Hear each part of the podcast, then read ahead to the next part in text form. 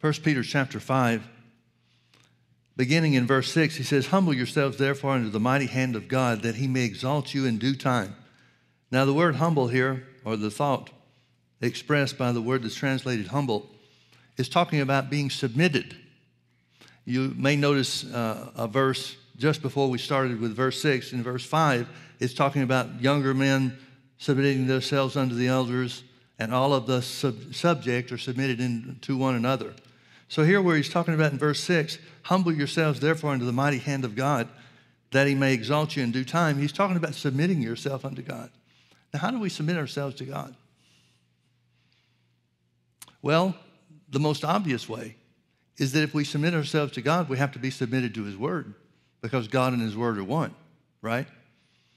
Well, here it says in verse 6 that if we'll humble ourselves under the mighty hand of God, that he will exalt us in due time. So if we're submitting ourselves to the word, then that exalting or lifting up would have to be the word or the promises of the word coming to pass in our lives, could, wouldn't it?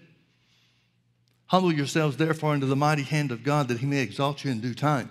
He's talking about if we submit ourselves to the word, that which the word declares will become a reality in our lives. Humble yourselves, therefore, under the mighty hand of God, that he may exalt you in due time, casting all your care upon him, for he careth for you. Let me read this to you from the Amplified. Verse 7 from the Amplified says this It says, Casting the whole of your care, all your anxieties, all your worries, all your concerns, once and for all on him, for he cares for you affectionately and cares about you watchfully. Phillips' translation says something to this effect. He says, Cast the whole of your anxieties upon him because he personally cares for you. Now, folks, somewhere along the way, we're going to have to fess up and recognize that if we're worrying, it's because we don't trust God. Because if we're trusting God to do what His Word says to do, and that presupposes that we're looking for and have found the promise of God to build our faith on or to stand on for whatever we're believing for, then if we're still anxious about it, if we're still carrying around worry or have any cares about us, about this subject or this part of our experience, then we're not really trusting God. We used to sing songs in the Baptist church bring your burden to the Lord and leave it there. Well, we were good about bringing our burden to the Lord, but we were lousy about leaving it there. We'd bring it to the Lord and tell Him how much we needed Him to do something about it. And then we'd get up from that place of prayer and we had the same cares and concerns and worries that we had before we started. But the Bible says that the one way that we cast our, our, one way that we humble ourselves unto the Lord is that we cast all of our care upon Him. Now, I want to read some things from the, uh, from the Gospels Matthew chapter 6 and Mark chapter 10. Turn with me to those two openings. Matthew chapter 6 and Mark chapter 10. I want to start with Matthew 6, verse 19. He says, lay, lay not up for yourselves treasures upon the earth, where moth and rust does corrupt, and where the thieves break through and steal. But lay up for yourselves treasures in heaven, where neither moth nor rust does corrupt, and where thieves do not break through nor steal. For where your treasure is, there will your heart be also. Now I want to skip over to uh, Matthew, or Mark chapter 10 real quickly and show you what Jesus said to somebody else about laying up treasures in heaven. Verse 17 of Mark 10. And when he, was talking about Jesus, and when he had gone forth into the way, there came one running and kneeled to him and asked him, saying, Good master, what shall I do that I may inherit eternal life? Well, he's got his heart in the right place, doesn't he? Jesus said unto him, Why callest thou me good? There is none good but one, that is God. Thou knowest the commandments. Here's the answer to his question. He said, Thou knowest the commandments. Do not commit adultery, do not kill, do not steal, do not bear false witness, defraud not, honor your father and mother. And he answered and said unto him, answered Jesus back and said, Master, all these things have I observed from my youth. Then Jesus, beholding him, loved him and said unto him, One thing thou lackest. Now, folks, if God tells you you're only missing one thing, you're doing pretty good. But he says, One thing you lack. Go your way, sell whatsoever you have, and give to the poor, and thou shalt have treasure in heaven. Now, that's exactly what he said in Mark chapter 6. Lay not up for yourselves treasure on the earth where man can get involved with and, and, um, uh, and it can be corrupted or stolen. But lay up for yourself treasures in heaven. Jesus calls this treasures in heaven, the instruction that he gives to the rich young ruler to give to the poor, to give willingly, to divest himself of some of his possessions. Now, God's not trying, Jesus here isn't trying to get him to, to turn loose of anything because he doesn't want him to have something. He certainly isn't telling him that he's done the wrong thing. The Bible says he, he, Jesus loved him before he did anything. Jesus loved him because his concern and his attention and his focus, apparently for his life, was on keeping the law of God. Now he wants to go further and wants to know about inheriting eternal life. There's a lot for Jesus to love about this guy. But he doesn't want him to be covetous. See, Jesus didn't quote all 10 of the, uh, of the commandments. He left out, thou shalt not covet. He left out some of the instructions or some of the commandments that this guy, that's holding this guy, this rich young ruler back. So Jesus says, one thing you lack, Go your way, sell whatsoever you have, and give to the poor, and thou shalt have treasure in heaven. And come, take up the cross, and follow me. And talking about the rich young ruler, it says, And he was sad at that saying, and went away grieved, for he had great possessions. Somebody once said, and I think I can agree with this the problem is that his possessions had him. Not that he had great possessions. Having great possessions, being rich, having plenty. That's not a problem with God. I know it's a problem with a lot of the church, but it's not a problem with God. But one thing that is a problem with God is when we're covetous and our possessions have a hold of us. And Jesus looked round about, verse 23, and said unto his disciples, How hardly they shall they that have riches enter into the kingdom of God. And the disciples were astonished at the words. Now, I want you to think this through with me. Jesus has just told the rich young ruler, Sell what you have and give to the poor and come follow me. The one thing that you lack is treasure in heaven. How do you get treasure in heaven? By giving. Well, he has a problem with that. The rich young ruler has a problem with that because his possessions are too important. They're playing too big a role in his life. So, Jesus, after the rich young ruler leaves, Jesus says to the disciples, How hardly shall they that have riches enter into the kingdom of God? Well, if the disciples are poor and expect to be poor, like a lot of the church portrays them or tells us that we're supposed to be, why would they not pound their chest and say, Yeah, that's right, they need to be more like us? But they're astonished I want you to get that. I want to hammer this point home. They were astonished out of measure. But Jesus answered again and said unto them, Children, how hard it is for them that trust in riches to enter into the kingdom of God. It's easier for a camel to go through the eye of a needle than a rich man to enter into the kingdom of God. And they were astonished out of measure. Why are they astonished out of measure on this time, at this point? Because Jesus says, that it's hard, hard for the one that trusts in his riches to enter into the kingdom of God. They were astonished out of measure among them and said among themselves, Who then can be saved? Folks, they know about Abraham's blessing. They know that the blessing of Abraham makes them rich. Keeping the commandments of God is what made the rich young ruler rich. It's what gave him his possessions to begin with. And these guys are astonished out of measure. And they conclude or show their surprise by saying, Well, then who can be saved? They're expecting everybody that would be called a child of God or a follower of God to have access to the blessing of Abraham to be made rich. Can you see that? I know a lot of times people have problems with the word rich, and rich doesn't mean millionaire or billionaire or trillionaire or whatever attachment we want to put on that. Rich means you have more than enough. Rich simply means an abundant supply. Now, whatever you measure that abundant supply by, it's going to be a relative term. Some people are going to seem to be rich while other people would, would look at them and have a different measure and would say they're not rich. It's a relative term. But the disciples seem to be of the opinion that everybody that can be saved should be rich. And Jesus, looking upon them, said, With men it is impossible.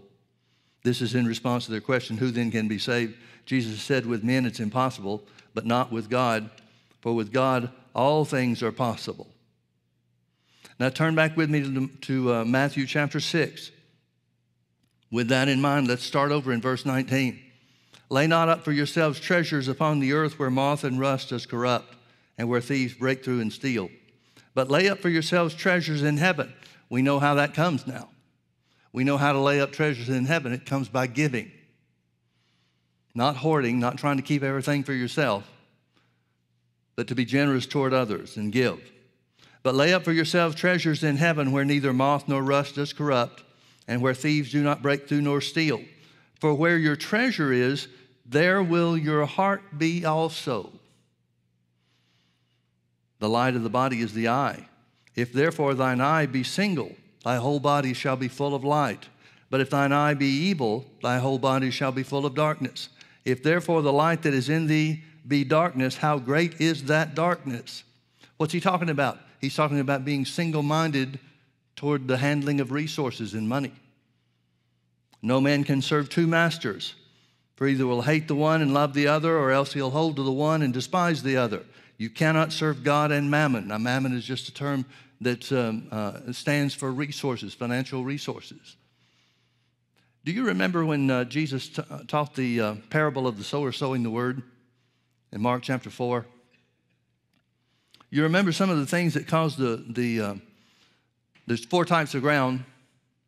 Several of the ground was unfruitful. Two of it was completely unfruitful. One brought forth some, but then one was considered to be good ground. Do you remember some of the things that caused the unfruitful ground to be unfruitful? The stony ground that he talked about was affected by the deceitfulness of riches and the cares of this world. Now, folks, you know as well as I do that Jesus was concerned about things. You know as well as I do that Jesus made plans. But that doesn't mean that he worried.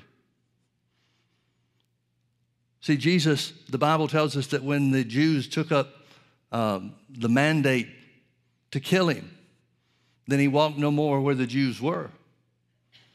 He made a plan. He was concerned about the cares, one of the cares of this life when he multiplied the loaves and the fishes to feed the 5,000. He was concerned about the people because they had come three days without food or water. So he had concerns, he had cares. This life is going to have cares, things that we have to attend to, things that we have to focus on, things we have to plan for. But the Bible is talking about the comparison of the place that those cares have with the Word of God. See, if we start caring about money more than we care about God, that's the problem. And that seems to be the issue with the rich young ruler. The rich young ruler is obeying all the commandments of God, and the blessing of Abraham is upon him as a result, as it would be on any child of Abraham. But somewhere along the way, the accumulation of wealth took an unhealthy spot in the man's life.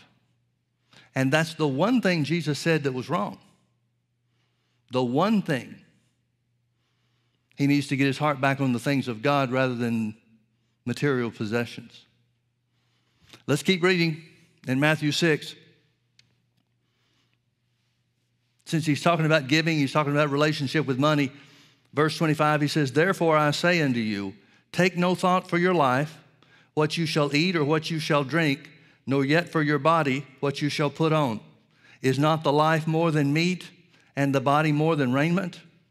Behold the fowls of the air, for they sow not, neither do they reap nor gather into barns, yet your heavenly Father feedeth them. Are you not much better than they? Which of you, by taking thought, can add one cubit unto his stature? And why take you thought for raiment? Consider the lilies of the field, how they grow. They toil not, neither do they spin. And yet I say unto you that even Solomon in all of his glory was not arrayed like one of these. Wherefore, if God so clothe the grass of the field, which today is and tomorrow is cast into the oven, shall he not much more clothe you, O ye of little faith? Therefore, take no thought, saying, What shall we eat, or what shall we drink, or wherewithal shall we be clothed? For after all these things do the Gentiles seek. For your heavenly Father knoweth that you have need of all these things. But seek ye first the kingdom of God. He's talking about priority. He's talking about the kingdom of God, the plan of God, the word of God being first and foremost in your life. Seek ye first the kingdom of God and his righteousness, and all these things shall be added unto you. Take therefore no thought for the morrow, for the morrow shall take thought for the things of itself. Sufficient unto the day is the evil thereof. Now, all of this goes back to what Jesus talked about where we began in verse 19. It all goes back to not laying up for yourself treasures on the earth, but have treasures in heaven. And we see from the story of the rich young ruler in Mark chapter 10 that there's a very fine line that, is, that you have to walk and negotiate between having riches, having the blessing of Abraham come to reality in your life, and letting it take over first place in your life. The Bible says in the book of Proverbs that the prosperity of fools shall destroy them. Well, it doesn't say prosperity is going to destroy everybody. It says the prosperity of fools shall destroy them. Now, the rich young ruler seems to be on that track. If he doesn't change things, and church history tells us um, that the rich young ruler did turn things around and became an important person in the early days of the church as a leader of one of the churches. Whether that's true or not, I like to think that it is, but who knows? But this guy is operating, this rich young ruler is operating in a dangerous way because the blessings of God have come to him, but now he's misusing those blessings or he's attached and important to those blessings that's inconsistent with what we need to have with God. So when Jesus is talking in Matthew chapter 6 about taking no thought for the morrow, he doesn't mean be clueless about your life. He doesn't mean not have a plan. He doesn't mean don't take care of the things that need to be taken care of. He's really saying don't be afraid to give because God will take care of you. He's really saying don't withhold resources that God speaks to you or puts on your heart to use because God will take care of you. Money was such an issue for me, it was such a hard thing for me. I, uh, in about 1975, 6, somewhere around there, well, it was the spring of 76. I had been listening to some tapes that I got. I, I, I really don't know where I got them, but I had a tape series by Brother Hagin called Mountain Moving Faith. And I listened to that. That's the first thing I heard. Well, no, that's not exactly right. I heard another minister teaching what we know as the faith message. And I heard him mention on that. I only heard one tape. And I heard him mention on there about Brother Hagin. And whatever he said made me understand that he got the, the knowledge that he was teaching from Brother Hagin. So I thought, well, okay, let's go to the source and somehow or another, I know I didn't buy them, I didn't have any money to buy them, but somehow or another, I came upon a tape series, Mountain Moving Faith series by Brother Hagin. And I wore those things out. I don't know if you remember, but uh, cassette tapes would sometimes get spooled up around the, one of the inner workings of the cassette player. If you didn't have a real good quality one, or if the tapes were old or whatever, they could spin up, and then you've got tape coming out of the cassette and that type of thing. I prayed and put those things back together hundreds of times. I couldn't afford to lose them. I listened to them over and over and over and over and over. Well, most of what Brother Hagin talked about the, regarding the subject of faith had to do with his own testimony of healing. And you well understand that. That's where he learned the principles of faith. And so I didn't have any real need for healing. But I was trying to appropriate those things and, and um, point them toward my need, which was finances. Folks, I started off with nothing. I mean, nothing. I don't know if you remember this or not, but back in around 1975 or 6, gas was only 59 cents a gallon. And I didn't have anything to put even a penny's worth in. Gas prices went up a year or so later with the shortages. You remember the gas stations had lines around the block. Looked like Costco, only there was no gas. And you could only buy gas for your car depending on the, uh, the odd or even day of your license plate. You remember that? Any of you remember that? Well, there were some real difficult times for the country. Everybody was in, uh, under a, a big load because of the shortages and the different things that were going on. But I can't tell you how many times I prayed that the gas in my car would make it there and back. I'm looking at that needle, that gas needle, that gas gauge, just praying all along the way that I'd have enough to get wherever I was going. I didn't go anywhere because I wanted to. I only went where I had to unless I was catching a ride with somebody else. Because I just didn't have a penny. I remember one of the first times that I, that I ever was able to give currency, paper money, in an offering. And I considered that a big step forward because up to then I'd just been given change. That's all I had. And there were things that I saw in the Word, or heard Brother Hagin say, really, didn't see it myself, I just heard him say, that put me on a track to believe God. But trusting Him with money was the hardest thing in the world for me. Now, I was determined to do it.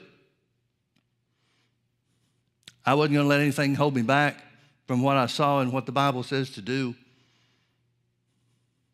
Which is kind of interesting because this passage of Scripture is where Brother Hagin got hung up on his healing. When he became bedfast just before his uh, 16th birthday, over the course of time, he thought he was in good stead with God and found out that he wasn't even saved. So he had a couple of supernatural experiences and wound up giving his heart to Jesus. But he said that he decided after he got saved that he would read the Bible. He knew one of the parts was the Old Covenant or Old, Old Testament, and the other part was the New Testament. He figured that the New took the place of the Old. So he started in Matthew, and he got to Matthew chapter 6 where it said, Take no thought for your life. Now, he said that he made a commitment to the Lord that in reading the Word and reading the Bible, he would do everything that he saw that the Bible told him to do. But he got to chapter 6 and he couldn't do it. He didn't make any kind of declaration about it. He just kept on going, reading further and further. And he said, Everything after Matthew 6 was darkness to me. He didn't realize it until later. But what he discovered is a good principle for all of us to keep in mind, and that is only the word that you put in practice in your life is light. The Bible says the entrance of, the, of God's word gives light or brings light. That means that which we act on, that which we see and hear in the word and put in practice in our lives. That's what lights us up. That's what lights our path. That's what brings us into the blessings of God. Remember, James talked about being a doer of the word and not hearer only. Well, what's a hearer of the word? He's somebody that doesn't keep it in his focus or his attention long enough to do it. He said that person, the hearer and not the doer, is self deceived. So, Brother Hagin got to the place after a couple of weeks, he realized that something had changed and he knew what it was. Instantly, he knew what it was on the inside of him. And so he had to go back to Matthew chapter 6 and commit himself to those scriptures. What did he have to do? He had to cast his care over on the Lord.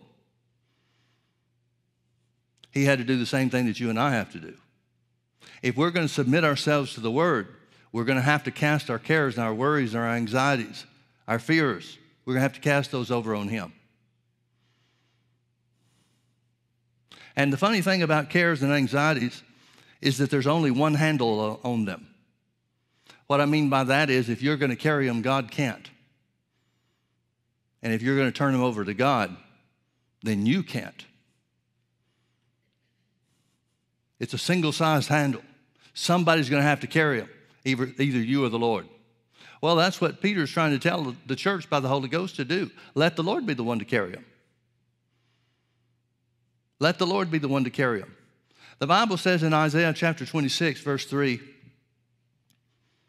it says, Thou wilt keep him in perfect peace, whose mind is stayed on thee because he trusts in thee. See, real trust, real faith in God means that you accept that God will do what he said he'll do in his word. And so you go on and live your life carefree, worry free, anxiety free because you trust him. Because you trust him. One of F.F. F. Bosworth's great healing minister, hundreds of thousands of people were healed in his services. He had pretty much retired from the ministry in 1947 when the healing revival began. And one of the largest um, crowd drawers, one of the most famous of those uh, healing ministers that was used, was William Branham. Well, Brother Branham was more of a teacher, not a preacher. I'm sorry, I've got that backwards. He was more of a preacher and not a teacher. Brother Bosworth was a teacher. And so he was convinced, and, and the two men worked it out, and the people that were surrounding Brother Branham were the ones who suggested it, that Brother Bosworth come be a part of the crusades and the meetings, the, the rallies that Brother Branham would hold. He could teach on faith and healing in the daytime, and then Brother Branham would conduct the main services at night. And it worked marvelously. There were thousands, probably tens of thousands of healing reports and testimonies that came out as a result of the teaching of the word. And then Brother Branham would operate by the word of knowledge and with gifts of healings at night. And so it would change whole cities. Churches and places that they would go after the meeting was over, the week after the meeting was over, would have to have crutches and wheelchairs and all this kind of stuff carried away by the hundreds. There's some pictures of certain churches where everybody that got healed left their crutches, their braces, their wheelchairs, and that kind of stuff. And they just piled them up and made mountains out of these things. One of the most phenomenal moves of God ever seen. Well, Brother Bosworth, his favorite scripture on faith was in Hebrews chapter 4, verse 3. We which have believed do enter into rest. We which have believed do enter into rest. See, folks, somewhere along the way, you're going to have to decide whether or not you really trust God to take care of what you've asked Him for. You're going to have to decide whether you really trust Him to do what His Word said that He would do. And at the point, and only at that point, where you decide that yes, you do indeed trust Him, that's the point where we become carefree. Because if He really is going to do it like we believe, if He really is going to honor His word like we believe that He does and will, then that means we're going to have to let go. But you have to learn to let go. I wish it came naturally to us, but it sure didn't me. Did it you? We have to learn to turn loose of our cares. We have to learn to roll them over on Him. We have to learn to do that. Well, how do you learn to do that? By doing that. We learn to trust God by trusting God. We learn to be carefree by being carefree. Well, as I said, healing wasn't an issue for me, but boy, finances had me big time, or the lack thereof. I just didn't have anything. I got toward the end of my college years, realized I didn't like the direction that I was headed, didn't want to keep going to school to get a law degree. So I got to the end of my college years and I didn't know what I was going to do, had no direction, didn't know what I wanted to do. I was just kind of stuck. And so I took a job making commission.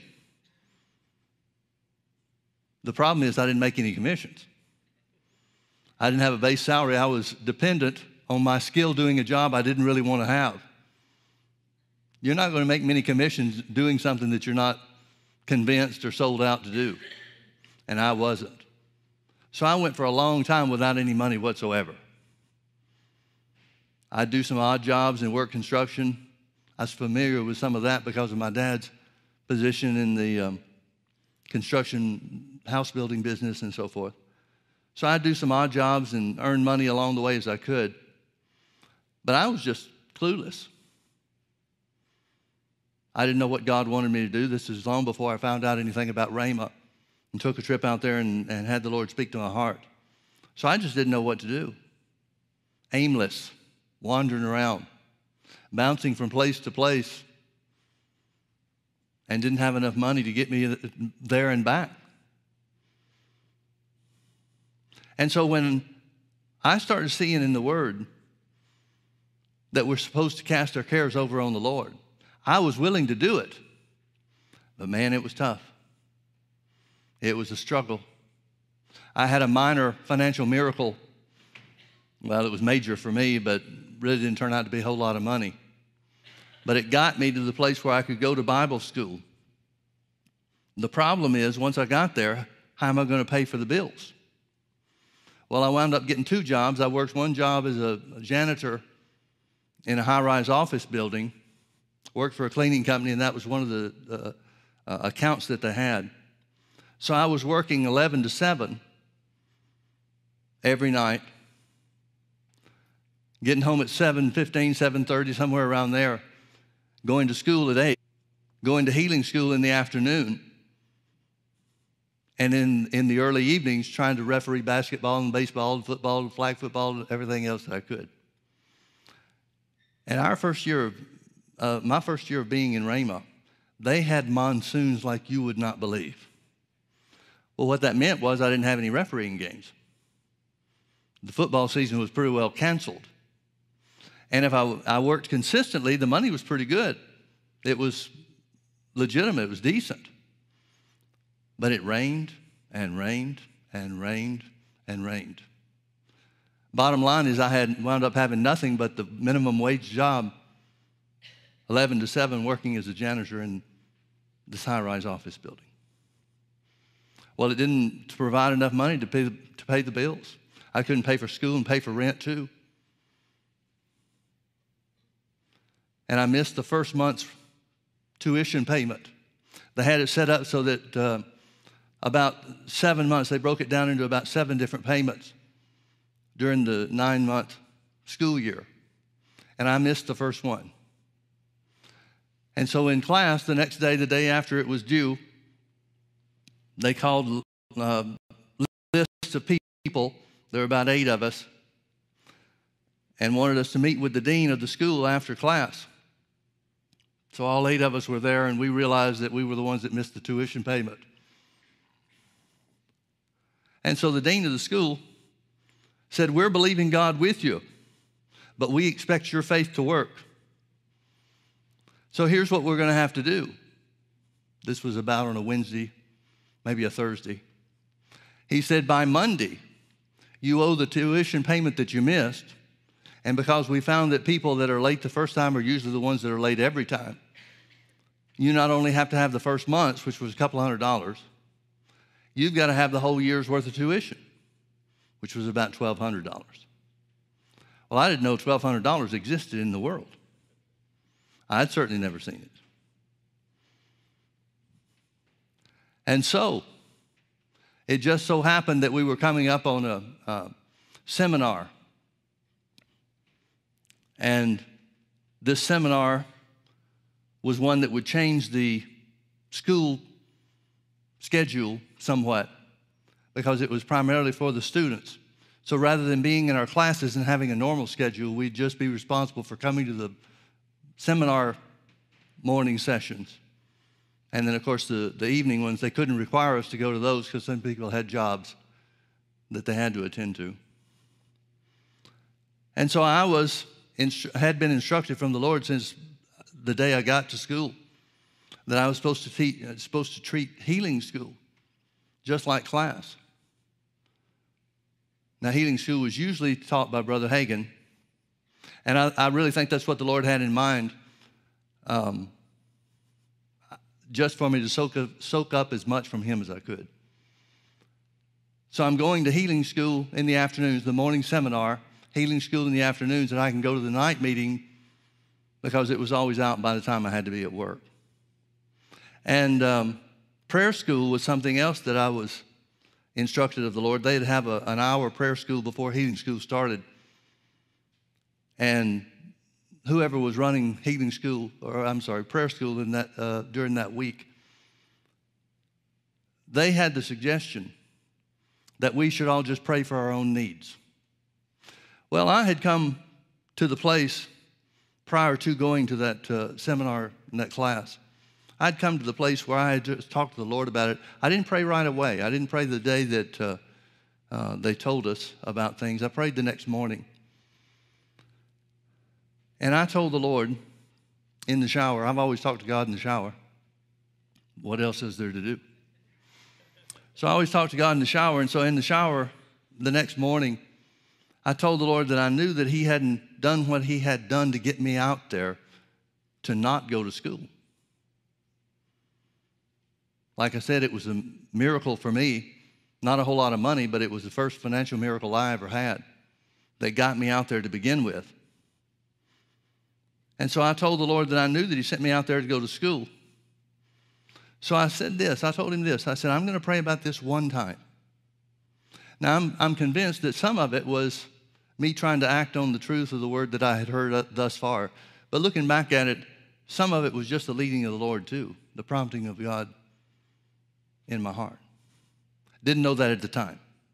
So I told him, I said, Now, Lord, I'm going to pray about this one time, and I'm not going to give it another thought. I ask you for the amount of money, the $1,200, whatever it was that I owed. I don't remember what the total amount was now, but it's somewhere in that range. I claim $1,200 by Monday morning. That was our deadline. In the name of Jesus. And I, it was just about that much feeling. I wasn't inspired to pray. I certainly wasn't glad about having to pray. Wasn't thrilled about the need that I had or anything like that. So I just said, okay, so that's it. And immediately, I began to praise him for the answer. And as I did, this thought came to me. I remember it just as clear as a bell. It was like it was yesterday. Some of the details about the experience are not very clear in my memory, but other things I remember exactly. And this is one that I remember. There was a voice that spoke to my mind and said, You better pray in tongues about this. And I started to, and I caught myself and I said, Wait a minute if I really believe that God heard and answered my prayer, what's there to pray in tongues about? I refused to pray in tongues over this because for me it would have been a sign of unbelief. It would have been in response to the voice or the impression that I had. And again, it was in my mind, it wasn't in my heart. But the thought was praying in tongues is the only way you can make this work. Well, if that's true, then what I'm being taught about faith in God's word isn't right. And I don't need to be in that school anyway if that's the case. So I just made a commitment. I just said, that's it. I'm not going to pray about it. I'm not going to touch it in thought life. When I remember it, I'll thank you for the answer, Lord. But I'm not going to pray about this one lick. And for the next several days, it was so, so difficult for me that it seemed like there were supernatural situations, like with prayer school I was telling you about. The leader of prayer school, every day up until the deadline, she had people pray for their own needs. Well, that's the last thing in the world I need to do. I can rejoice over God hearing and answering my prayer, but I do not need to spend time praying in tongues about myself. Well, somehow or another, I made it through. I'd catch myself, my mind slipping over to, the, to my own situation, and I'd stop every time and say, Nope, nope, nope, nope, nope. I'm going to pray in tongues, but Lord, you know as well as I do, I'm not praying in tongues about myself. Well, supernaturally, the money showed up on Monday morning. It showed up in the mail. It was sent Saturday morning from Birmingham, Alabama. And it arrived Monday morning in Tulsa, Oklahoma. Now, I don't know what you think about the operation of the mail system. It wasn't special delivery, it wasn't FedEx. There's no way for it to do what it did. Just absolutely no way. But God provided the income. He provided the money that I needed to get back in school and pay off the year. Well, that as you can well imagine, that sent me on cloud nine, not just because I had the money, not just because I was out from under the pressure. I still had rent to make, I still had the other things to, to keep up with. The rain kept pouring, so I didn't wind up with any more money in hand than I would have had otherwise. But I recognized God's faithfulness. I recognized His faithfulness. And every issue that I've had church finances, believing God for money for the church, believing God for the money for this building, all of those things. For me, it goes back to that one first experience that I had where God miraculously got the money to me on time. Now, the numbers have changed over the years. Oh, that I would only have to believe for $1,200 for the things concerning the church and the other issues. Looking back, I felt like I, my head was in the guillotine and the, the, the blade was just hovering above my neck, ready to take my head off. I look back now, instead of a blade, it was a butter knife. But it seemed just as big. It seemed to me at the time just as big. Now, I found out over the years, as the money, uh, as the numbers have increased, the need getting more and more and more, not only for personal lives, but for the church is concerned. I've found that the devil always tries to tell me that this is different from the other situation, but it's not. It may be bigger, it may be a bigger number, like I have said, but faith works the same in every area. Faith works the same in every area because God's word is just as true in one area as it is in another. And He's just as faithful to honor His word and do what He said in one area as He is another. So I look back at the things, the bigger numbers and the bigger miracles where the money came in and God provided the need and those types of things. I look back at those and realize that the greater test was to resist the devil's idea and the devil's notion that somehow or another it's not like what he did the first time. I've even had the devil say, Well, yeah, that was a great miracle the first time, but this is not the same thing. And it always is. It always is. Look with me over to Philippians chapter 4.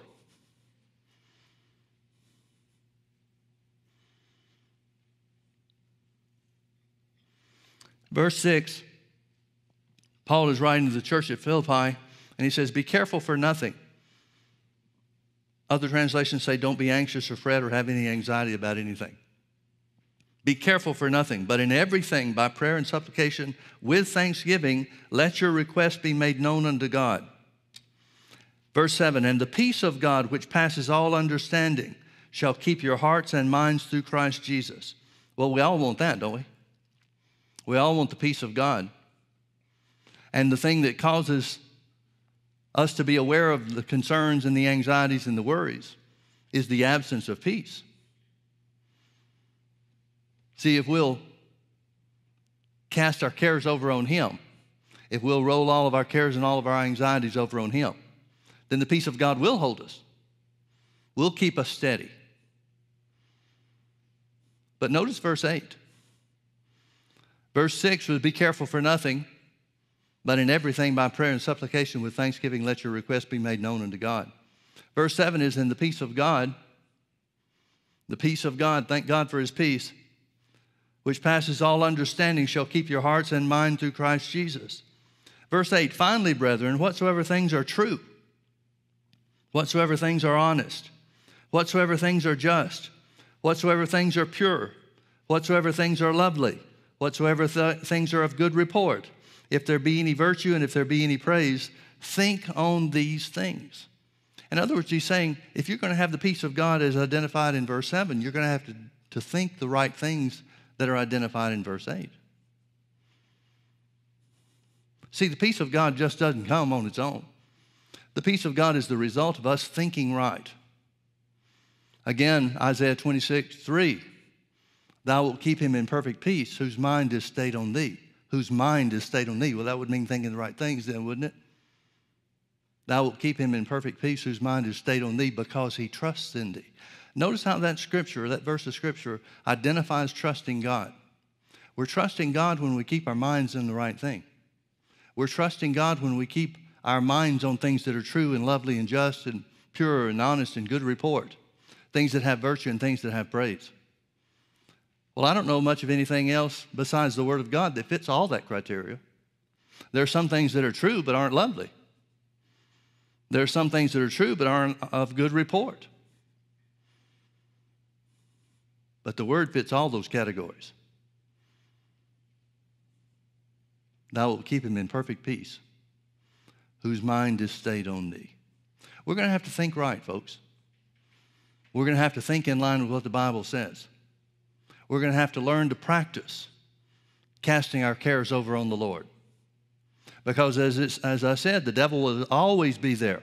He's always ready to tell you that this is different from any other victory you've experienced. This situation is not the same fight you fought before that found God faithful. But what's different? God's not any different. His word's not any different. If you're different, it should be that you're stronger in faith because you've added experience and you have experienced victory from when you believed Him before. So, what's changed? Well, the size of the battle might change. But no matter what the battle is, it's always won the same way. And that's by standing in faith on God's Word Pure and lovely and things that are of good report. Spiritual forces work. The mind is the devil's turf. And you're going to have to meet the devil on his territory to win the victories of faith. Now, some people have a hard time saying that there's something that they can see that they're not. Some people have a hard time saying, My God shall supply all of my needs according to his riches and glory by Christ Jesus. Some people have a hard time believing that the chastisement of our peace was upon him, meaning that he paid the price for poverty just like he paid the price for sickness and sin. Some people have a hard time with that because the devil will always tell you if you're speaking something contrary or that contradicts your physical circumstances, the devil will always tell you you're lying. But, folks, you can't lie if you're saying what God said. Paul said it this way to the Romans He said, Let God be true and every man a liar.